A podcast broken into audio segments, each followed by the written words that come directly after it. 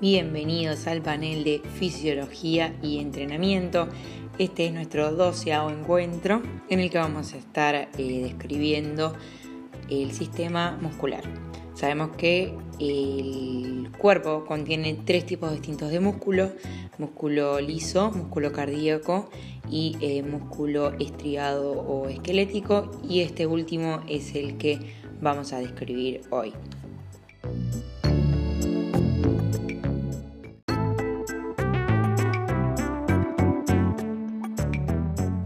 Cuerpo humano posee unos 650 músculos de acción voluntaria, la cual eh, nos permite realizar innumerables movimientos. Los músculos tienen muchísimas características que debemos tener en cuenta eh, y son también una manera simple de poder diferenciarlos. Eh, podemos clasificar músculos planos en forma de uso, en forma de abanico, músculos grandes, pequeños, potentes, tónicos, fásicos, en fin, sea cual sea su, forma o su función, eh, sirven junto con los huesos también para darnos protección a los órganos internos y también dar eh, forma al organismo y expresividad a nuestro rostro. Si no teníamos todos bultos eh, con, la misma forma y demás. Por suerte somos todos diferentes. Los músculos son conjuntos de células alargadas que llamamos fibras, como ya detallamos en los primeros paneles por allá. Están eh, colocadas en forma de haces, como habíamos comentado, que a su vez están metidos en vainas conjuntivas que se prolongan formando tendones, con lo que se unen a los huesos, en la mayoría de los casos, en otros casos no. Su forma es variable y la más típica es la forma de uso, gruesos en el centro y finos en los extremos, muy alargados. Las propiedades más eh, comunes de los músculos es que son blandos, pueden deformarse y pueden contraerse. Su misión esencial es mover las diversas partes del cuerpo apoyándose sobre los huesos o digamos eh, permiten eh, los movimientos mediante su, su reclutamiento y eh, mueven las articulaciones eh, brindándonos todas las posibilidades de movimiento. En el cuerpo humano, como ya dijimos, hay más de 650 músculos. Eh, los más importantes que vamos a comenzar a enunciar hoy podemos encontrarnos o clasificarlos, digamos, en los que hay en la cabeza, en el cuello, en el tronco, en los brazos, eh, o en el miembro superior y en el eh, miembro inferior o extremidad inferior. Los músculos realizan el trabajo de extensión, flexión, eh, rotación, supinación, pronación, abducción, abducción, circunducción. Eso lo estuvimos detallando un poco cuando hablábamos sobre articulaciones. y vamos a también detallarlo mucho más, más bonito en eh, el panel que hablemos de eh, análisis de las acciones motrices.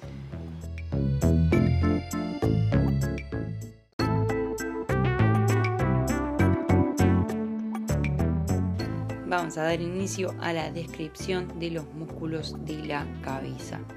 Para facilitar el análisis, vamos a diferenciar dos grupos un grupo de músculos masticadores y un grupo de músculos cutáneos. Los músculos masticadores son cuatro a cada lado, es decir, cuatro a la derecha y cuatro a la izquierda de nuestra cabeza. Encontramos así el temporal, el macetero, el pterigoideo externo y el pterigoideo interno. El temporal tiene sus inserciones proximal en la fosa del temporal, en la línea curva del temporal inferior y en la cresta esfenotemporal y su inserción distal en la apófisis coronoidea del maxilar inferior. Este músculo imprime a la mandíbula movimientos de elevación, retropulsión y lateralidad. El macetero encuentra su inserción proximal eh, y está dividido, digamos, en tres haces. Un haz superficial se inserta tres cuartos anteriores del borde inferior del arco cigomático, que serían sus fibras oblicuas. El haz medio se inserta en todo el borde inferior del arco cigomático, serían sus fibras verticales, y un haz profundo que se inserta en la cara interna del borde inferior del arco cigomático, que también serían sus fibras oblicuas. Su inserción distal se encuentra en la cara externa de la rama ascendente del maxilar inferior. La acción de este músculo es similar a la del temporal. El pterigoideo externo también se divide en dos haces. Su inserción proximal del haz esfenoidal está en la cara externa del ala mayor del esfenoides y el haz pterigoideo eh, se inserta en la cara externa del ala externa de la apófisis pterigoidea. Su inserción distal se encuentra en la fosita del cuello del cóndilo del maxilar inferior. También eh, tiene una acción similar a la del macetero y del temporal. El músculo pterigoideo interno encuentra su inserción proximal en la fosa pterigoidea y su inserción distal en la cara interna del ángulo del maxilar inferior. También tiene una acción similar a la de los músculos que acabamos de describir.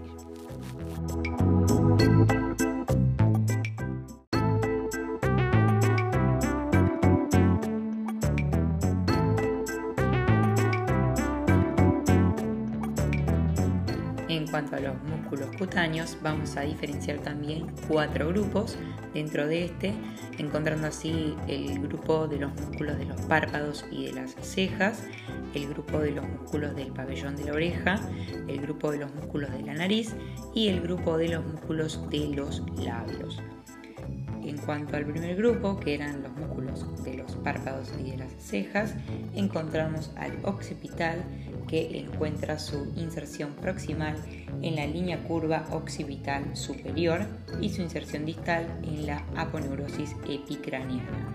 La acción de este músculo es tensar la aponeurosis que le da inserción y por medio de esta elevar la piel de la ceja. El músculo frontal encuentra su inserción proximal también en la aponeurosis epicraniana y su inserción distal en la cara profunda de la piel de la región superciliar e interciliar. La acción del frontal precede a la del occipital. El músculo piramidal encuentra su inserción proximal en el cartílago lateral y el hueso propio de la nariz y su inserción distal en la cara profunda de la piel de la región interciliar. Este músculo tira hacia abajo de la piel de la región interciliar, esa es su función. El orbicular de los párpados, que creo que lo habíamos mencionado en, paneles anteriores en un ejemplo, posee dos porciones, una porción parpebral donde sus inserciones corresponden a las fibras concéntricas dispuestas alrededor de toda la extensión del párpado y una porción orbitaria eh, con sus inserciones óseas formando un anillo muscular que rodea los párpados y la base de la órbita. Las inserciones proximales se dan en el ligamento parpebral externo y distal y en el ligamento parpebral interno. Eh, la acción de este músculo es la oclusión del orificio palpebral y contribuye al derrame de las lágrimas. El músculo superciliar tiene una inserción proximal en la extremidad interna del arco superciliar y su inserción distal se encuentra en la cara profunda del eh, dos tercios interno de la piel de la ceja este músculo que es el superciliar levanta la cabeza de la ceja. Muy expresivos todos estos músculos.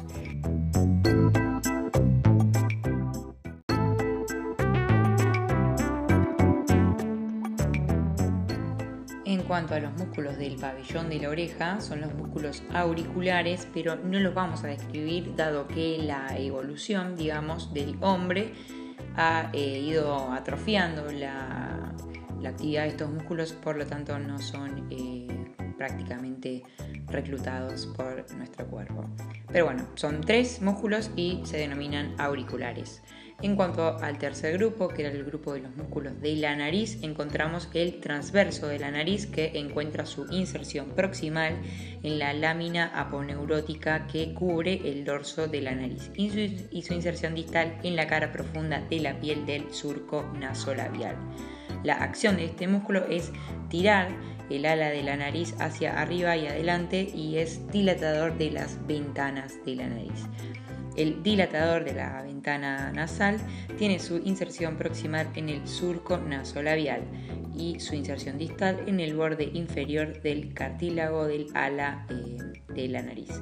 Eh, la, la, acción de este músculo es dilatar las ventanas nasales. El mirtiforme encuentra su inserción proximal en la fosa mirtiforme del maxilar superior y de la eminencia alveolar del canino y su inserción distal en la cara profunda de la piel del borde posterior de la ventana nasal. La acción de este músculo es bajar el ala de la nariz y estrechar transversalmente el orificio los músculos de los labios, pasando ya al cuarto grupo, encontramos al grupo al músculo canino que encuentra su inserción proximal en la fosa canina del maxilar superior y su inserción distal en la cara profunda de la piel de la comisura y del labio inferior. La acción de este músculo es elevar la comisura y el labio inferior. El músculo buccinador encuentra su inserción proximal en el borde alveolar del maxilar superior y del inferior, y también en el ligamento pterigomaxilar. Y su inserción distal se encuentra también en la cara profunda de la piel de la comisura y el primer tercio externo del labio superior e inferior. Este músculo tira hacia atrás de las comisuras labiales y alarga el orificio bucal el cuadrado del mentón, encuentra su inserción proximal en la línea oblicua externa del maxilar inferior y su inserción distal en la piel del labio inferior. La acción de este músculo es tirar hacia abajo y afuera la mitad correspondiente del labio inferior, es decir, que lo encontramos eh, a ambos lados de nuestra boca. Eh, los músculos eh, de la borla de la barba encuentran su inserción proximal en las eminencias alveolares de los dos incisivos y también del canino y su inserción distal en la piel del mentón. El elevador superficial del ala de la nariz y del labio encuentra su inserción proximal en la apófisis ascendente del maxilar superior y su inserción distal en la piel del borde posterior del ala de la nariz y del labio superior. Este músculo tira hacia arriba y eh, el ala de la nariz y el labio superior. El músculo elevador profundo del ala de la nariz y el labio encuentra su inserción proximal en el reborde inferior de la órbita, por encima del agujero infraorbitario, y su inserción distal se encuentra en la piel del borde posterior del ala de la nariz y del labio superior.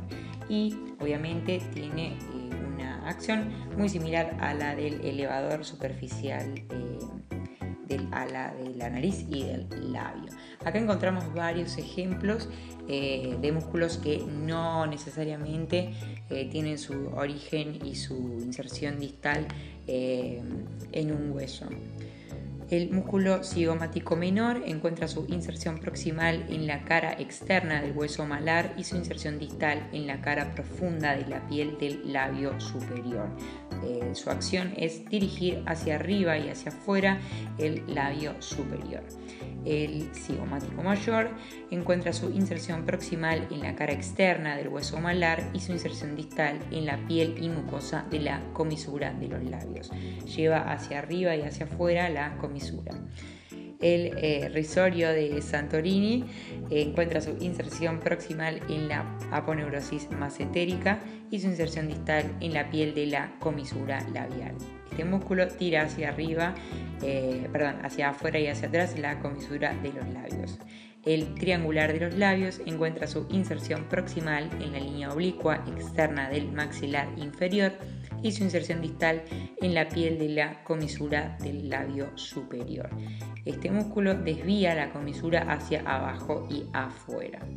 El orbicular de los labios, que también al igual que el orbicular de los párpados, eh, habíamos utilizado para un ejemplo de, músculo en disposición eh, de anillo, creo. encuentra su inserción proximal eh, en las fibras que se extienden por toda la longitud de los labios superior e inferior. Y su inserción distal se fija digamos, en la piel y mucosas de la comisura labial. Este músculo determina oclusión de los labios. Y eh, para finalizar con músculos de la cabeza vamos a recibir al cutáneo del cuello que encuentra su inserción proximal en la cara profunda de la piel que cubre el acromion y las regiones deltoidea y subclavicular. Eh, y en su inserción distal es la piel de la eminencia mentoniana en el reborde inferior de la mandíbula y otras fibras eh, que van a la comisura labial y a la piel de las mejillas. Este músculo tira hacia abajo de la piel eh, del mentón y desciende la comisura labial, también eh, extiende y pliega la piel del cuello. Bien, así terminamos con músculos que son bastante expresivos y ahora sí comenzamos a describir a los músculos del cuello.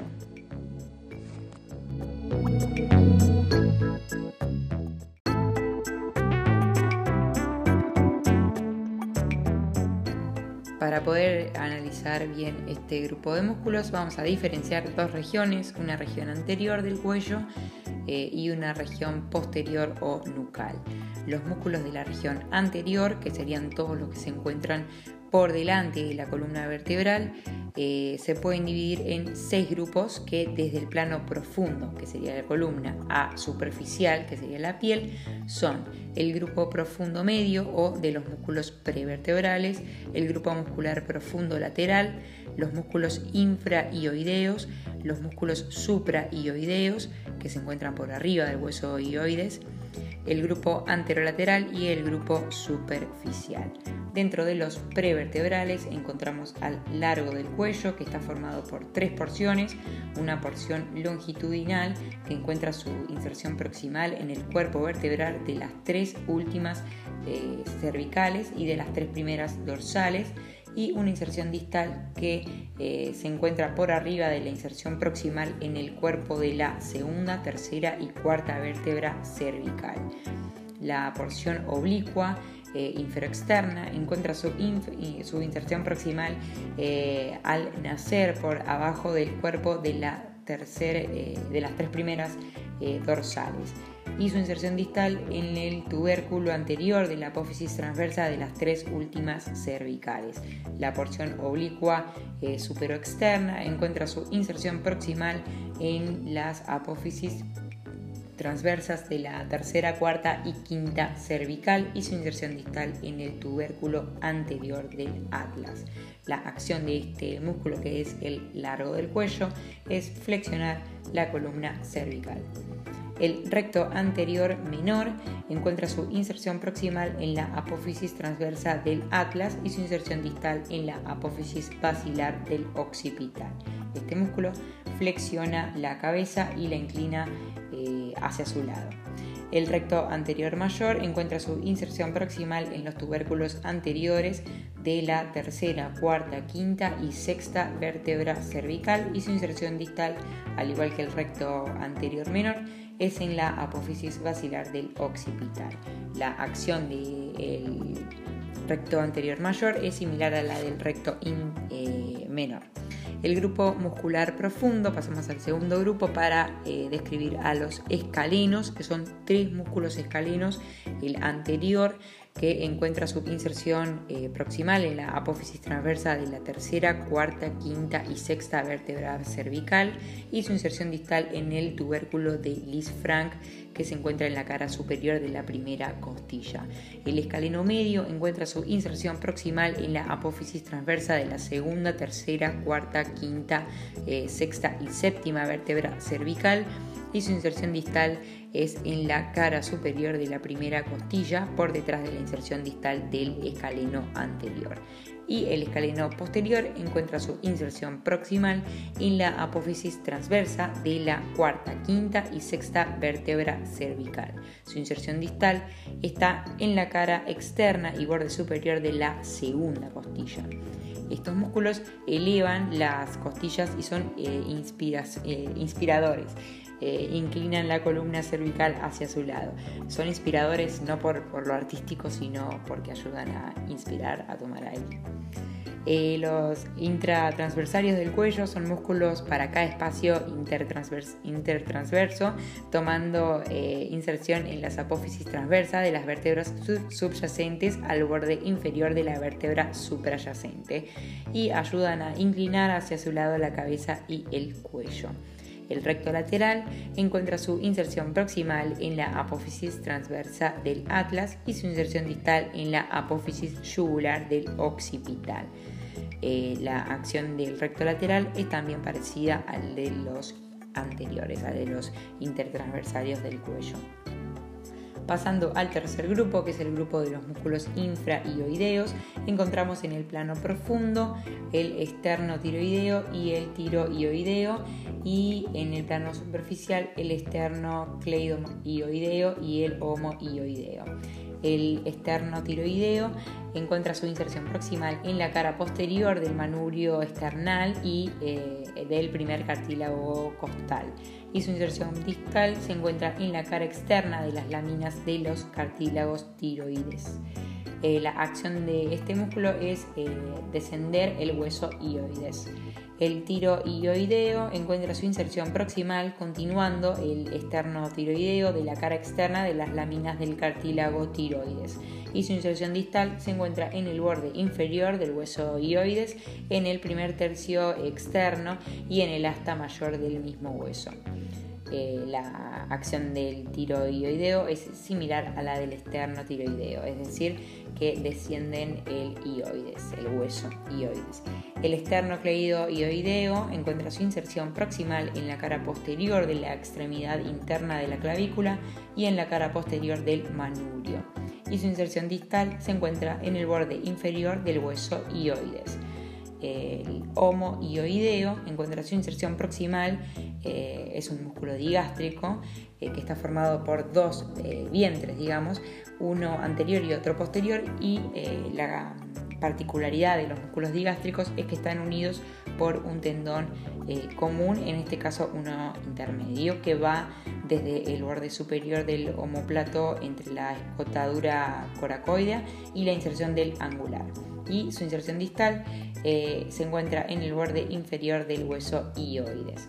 Eh, los cuatro músculos que son infraioideos tienen la misma acción que, como ya dijimos, descender eh, el ioides.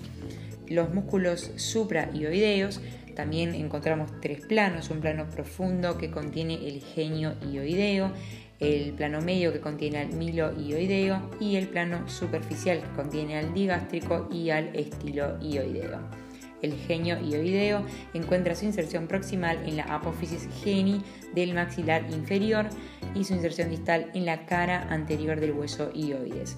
Este músculo eh, eleva el hueso ioides y eh, también ayuda en la depresión de la mandíbula el miloioideo, encuentra su inserción proximal eh, en toda la longitud de la línea oblicuo interna del maxilar inferior, uniéndose al miloioideo del lado opuesto en el, eh, en el medio, y su inserción distal en la cara anterior del ioides.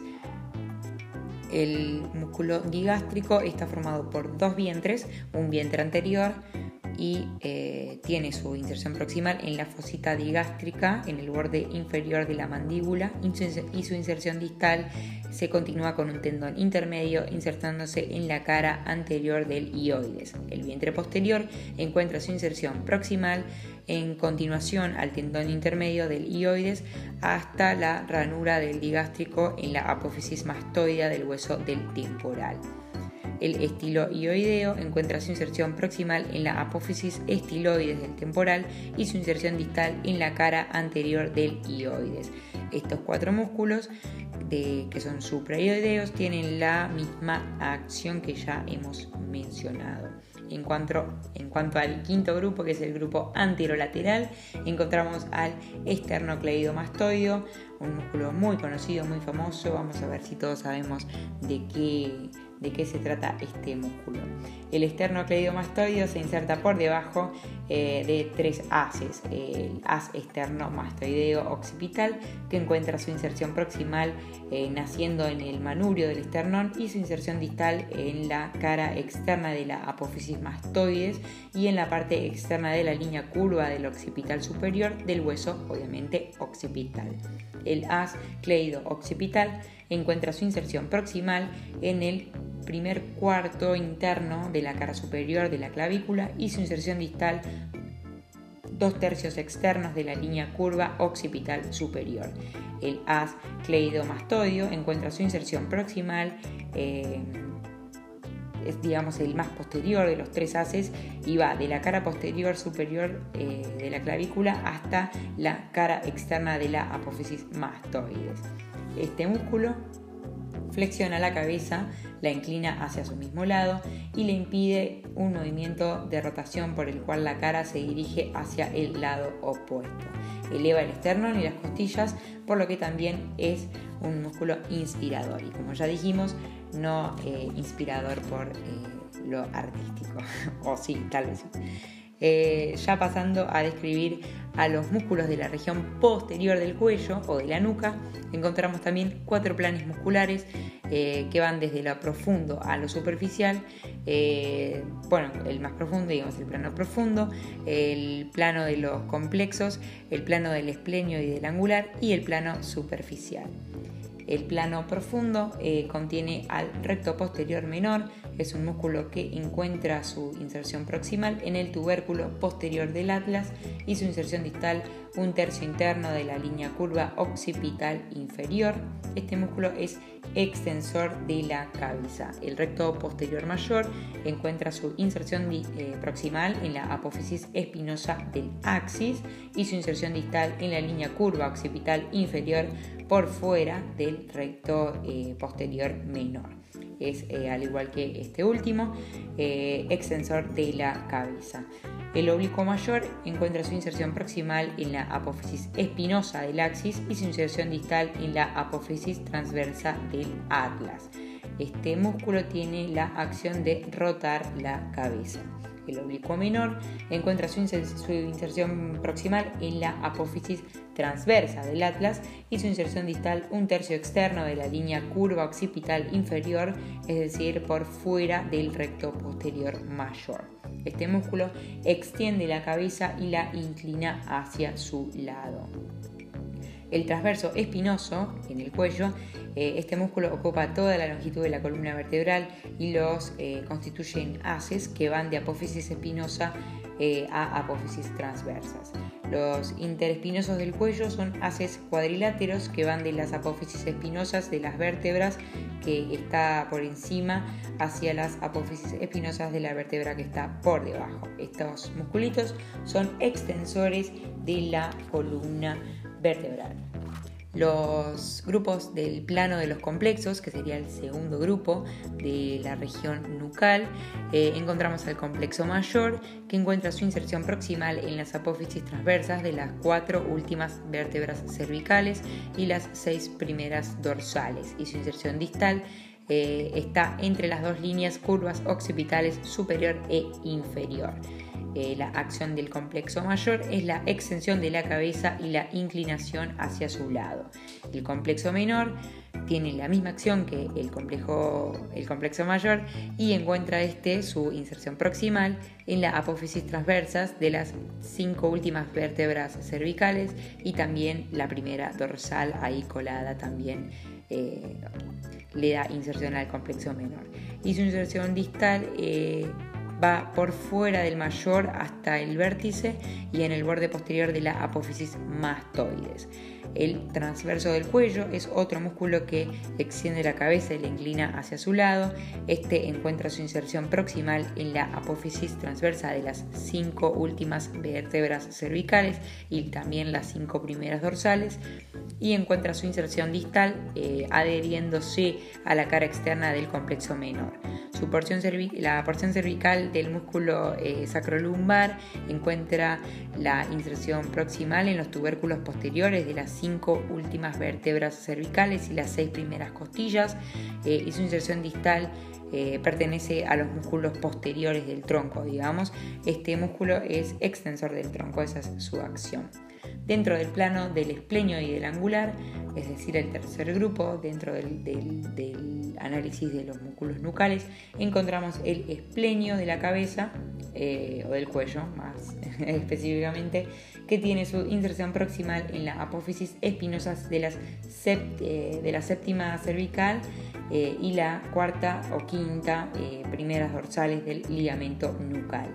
Y su inserción distal se divide en porciones que una es interna o llamada también esplenius capitis y otra externa o esplenius coli. La primera eh, va, que es la de la cabeza, va a los dos tercios externos de la línea curva occipital superior y la apófisis mastoidea y el esplenius del cuello va al tubérculo de la apófisis transversa del atlas, del axis y también la tercera cervical. Este músculo que es el esplenio extiende la cabeza y la inclina hacia su lado.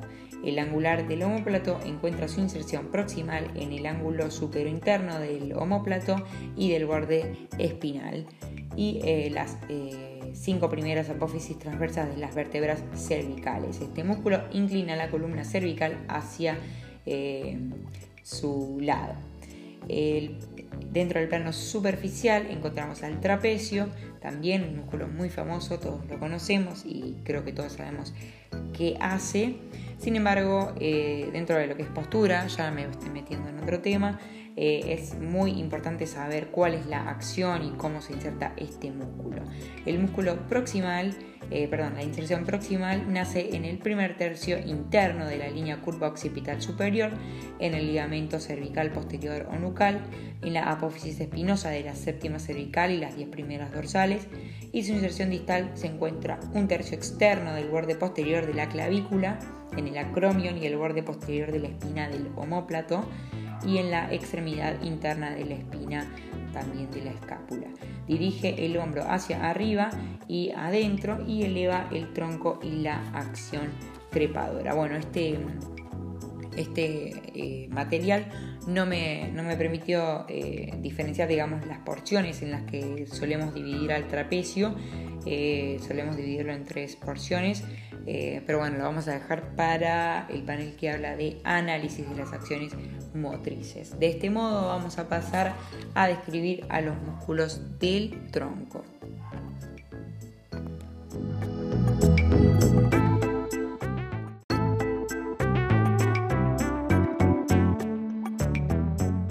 Para facilitar la descripción de los músculos del tronco, vamos a diferenciar cuatro regiones la región posterior del tronco, la región anterolateral del tórax, la región de los músculos de la pared abdominal y la región que contiene al diafragma.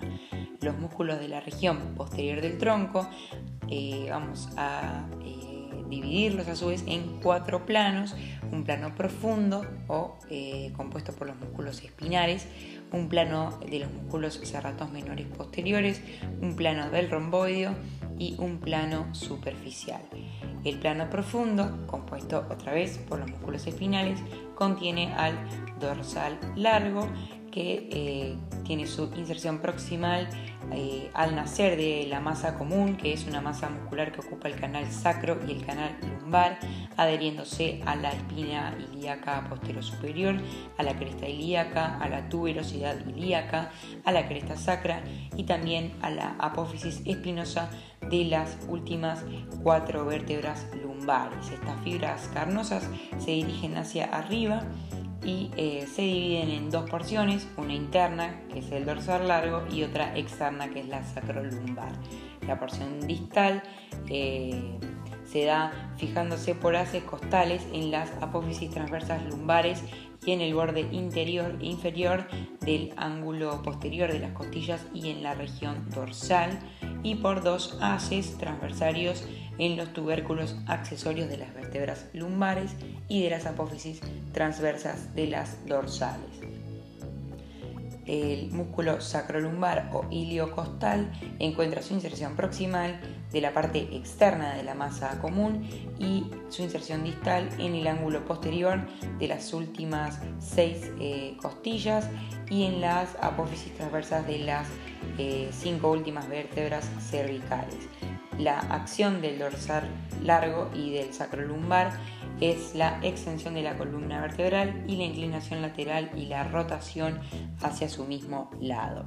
El transverso espinoso encuentra su inserción proximal en la apófisis transversa de las vértebras en toda la extensión de la columna y su inserción distal en eh, cada inserción fija en la apófisis eh, transversa de cuatro haces superpuestos que van hacia las apófisis espinosas de las cuatro vértebras por arriba de la inserción de la apófisis transversa. En la región cervical, el transverso espinoso llega a la apófisis espinosa del axis y en la región sacra se, eh, se va fundiendo digamos, con la masa común. Este músculo es extensor de la columna vertebral y también hace inclinación y rotación hacia el eh, lado opuesto. El epiespinoso encuentra su inserción proximal en la apófisis espinosa de las dos últimas dorsales y las dos primeras lumbares. Su inserción distal se da en la apófisis espinosa de las diez primeras vértebras dorsales o torácicas. Su acción es la extensión de la columna. El interespinoso encuentra su inserción proximal en el borde inferior de la apófisis espinosa y su inserción distal en el borde superior de la apófisis espinosa subyacente y eh, también se va eh, disponiendo a lo largo de toda la columna. También su acción es justamente la extensión de la columna. El intertransversario encuentra su inserción proximal en las apófisis transversas de las vértebras suprayacentes y la distal en la apófisis transversa de la vértebra subyacente. Su acción es la inclinación lateral de la columna. Eh, ya pasando al plano de los cerratos menores, encontramos al cerrato menor postero superior que encuentra su inserción proximal en el ligamento cervical posterior, en la apófisis espinosa de la séptima cervical y las tres primeras eh, vértebras torácicas y su inserción distal en la cara externa y el borde superior de la segunda, tercera, cuarta y quinta costilla por fuera de los ángulos posteriores el serrato menor o posterior inferior encuentra su inserción proximal en las apófisis espinosas de las dos últimas vértebras torácicas y las tres primeras lumbares y su inserción distal en la cara externa y el borde inferior de las cuatro últimas costillas por fuera de eh, sus ángulos posteriores. El serrato menor postero superior eleva las primeras costillas y es también inspirador y el serrato eh, menor posterior inferior desciende las últimas costillas y es expirador. Ya pasando al plano del romboideo, encontramos justamente el romboideo que encuentra su inserción proximal en la apófisis espinosa de la séptima cervical y las cuatro eh, primeras torácicas y su inserción distal en el borde espinal eh, de la escápula eh, los haces superiores son llamados romboideo menor y los inferiores romboideo mayor. Este músculo eleva y dirige hacia adentro la escápula. Es muy importante también en lo postural y, bueno, como activador y fijador. El plano superficial eh, está compuesto por el dorsal ancho y el trapecio eh, que serían sus porciones inferiores, que es justamente lo que les comentaba eh, cuando describimos al trapecio. Encontramos entonces la descripción del dorsal ancho en este plano superficial que encuentra su apófisis eh, en la apófisis espinosa de las seis últimas vértebras torácicas y de las cinco lumbares su inserción proximal justo con la cresta sacra y la cresta ilíaca y la cara externa de las últimas cuatro costillas y su inserción distal en el fondo de la corredera bicipital del húmero. Este, eh, dorsal ancho, dirige el brazo hacia adentro y hacia atrás, eh, brindando así también la rotación externa.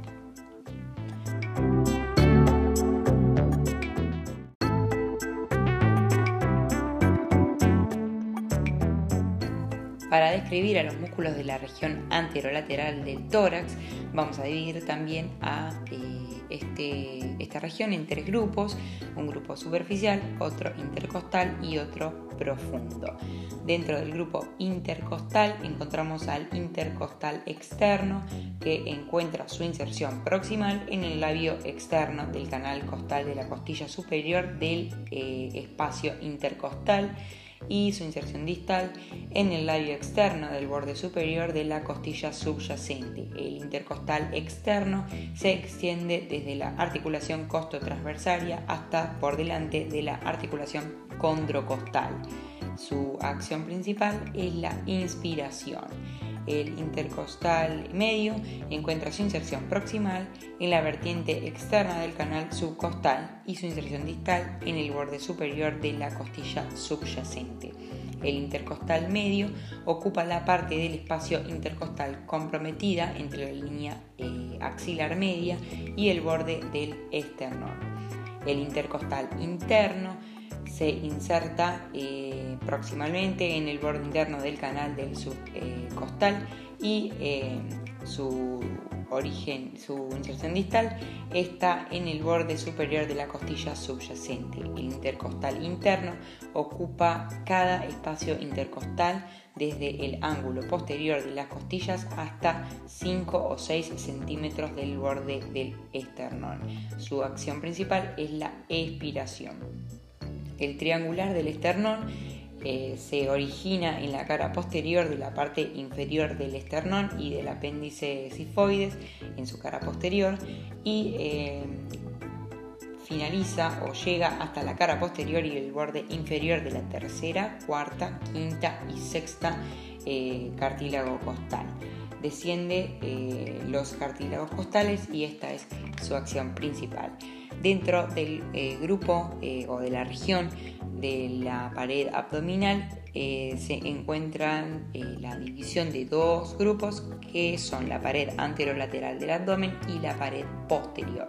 La pared anterolateral del abdomen está compuesta por el recto mayor, se origina en el borde inferior del quinto, sexto y séptimo cartílago costal y la cara anterior del apéndice exifoides y eh, su inserción distal es el borde superior y la cara anterior del pubis y la cara anterior de la sínfisis pubiana. Su acción principal es comprimir las vísceras abdominales eh, por su contracción intervienen en la micción, defecación, expiración, vómito y también parto.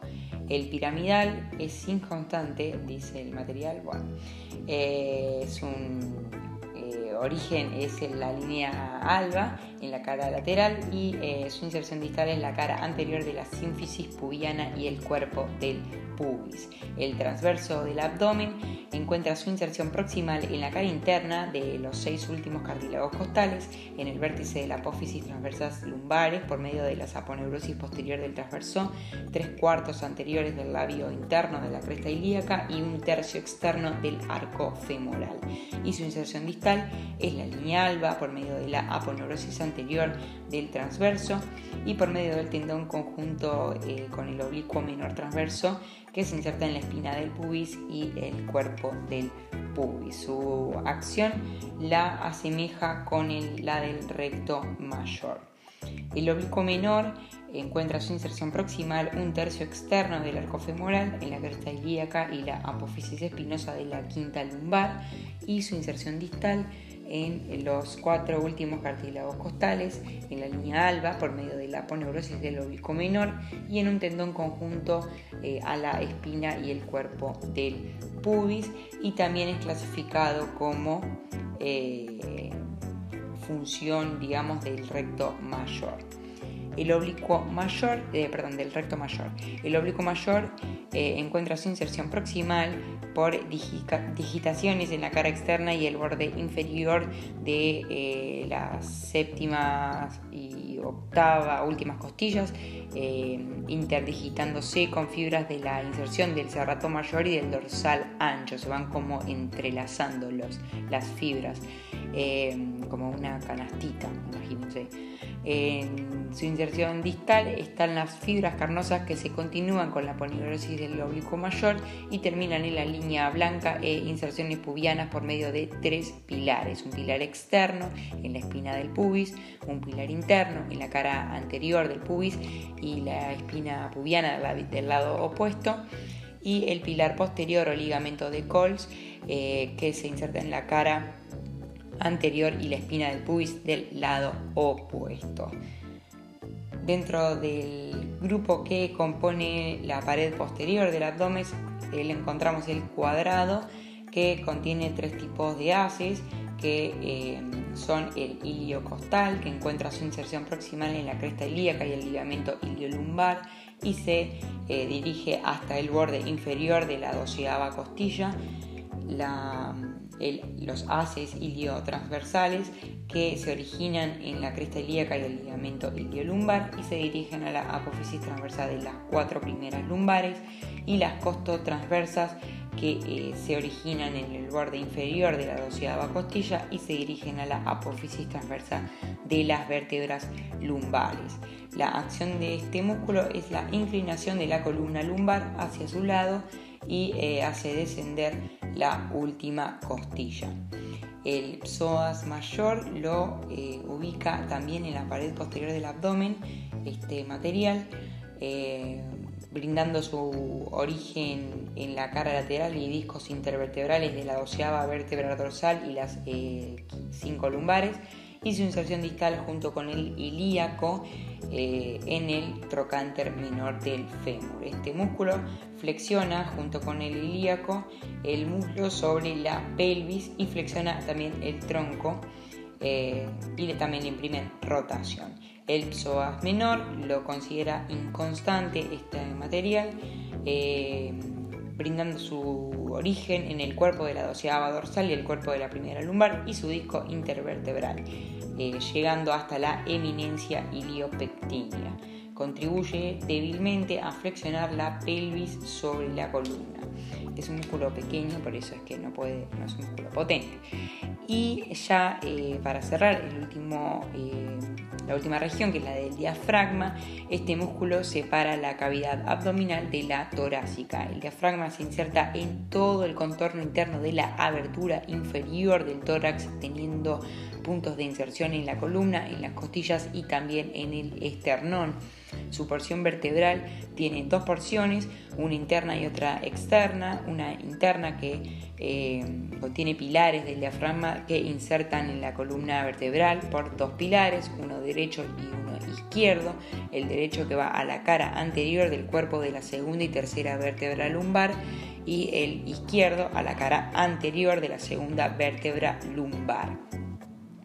La externa que dirige sus fibras insertándolas en el arco del psoas. En su porción costal se inserta eh, en la cara interna de los seis últimos arcos costales y en su porción external que se insertan en la cara posterior de la extremidad inferior del apéndice sifoides. Este músculo lo considera como inspirador, como acción. Eh, el diafragma, digamos, tiene forma de eh, paracaídas, esa es eh, la asociación que se le da a ese músculo. es bastante difícil o, no se facilita demasiado la interpretación de para qué serviría cada músculo, sobre todo en tan poco tiempo. Es muy importante conocer dónde se, dónde se origina y dónde se inserta cada músculo, así la acción o la función que va a tener ese músculo es eh, fácilmente deducible si conocemos obviamente cuáles son las inserciones que tiene eh, cada músculo. vamos a detallar, como ya dijimos, en el panel de análisis de las acciones motrices, cuáles son las diferentes funciones o o actitudes que pueden tomar los músculos según cómo nos dispongamos para, reclutarlos o en qué situación los eh, reclutemos. Así que vamos a, dejar la parte de miembro superior e inferior para el siguiente panel que...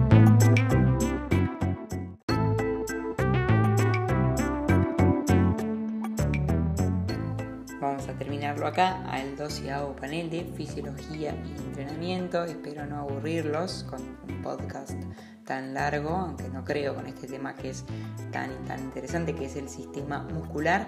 Vamos a concluirlo en el futuro, en el próximo panel. Por lo pronto les digo hasta pronto. Recuerden que pueden consultar la bibliografía que utilizamos en nuestro Instagram de Homo Sapien Condición Física o enviarnos un mail a justiluciana.hotmail.com.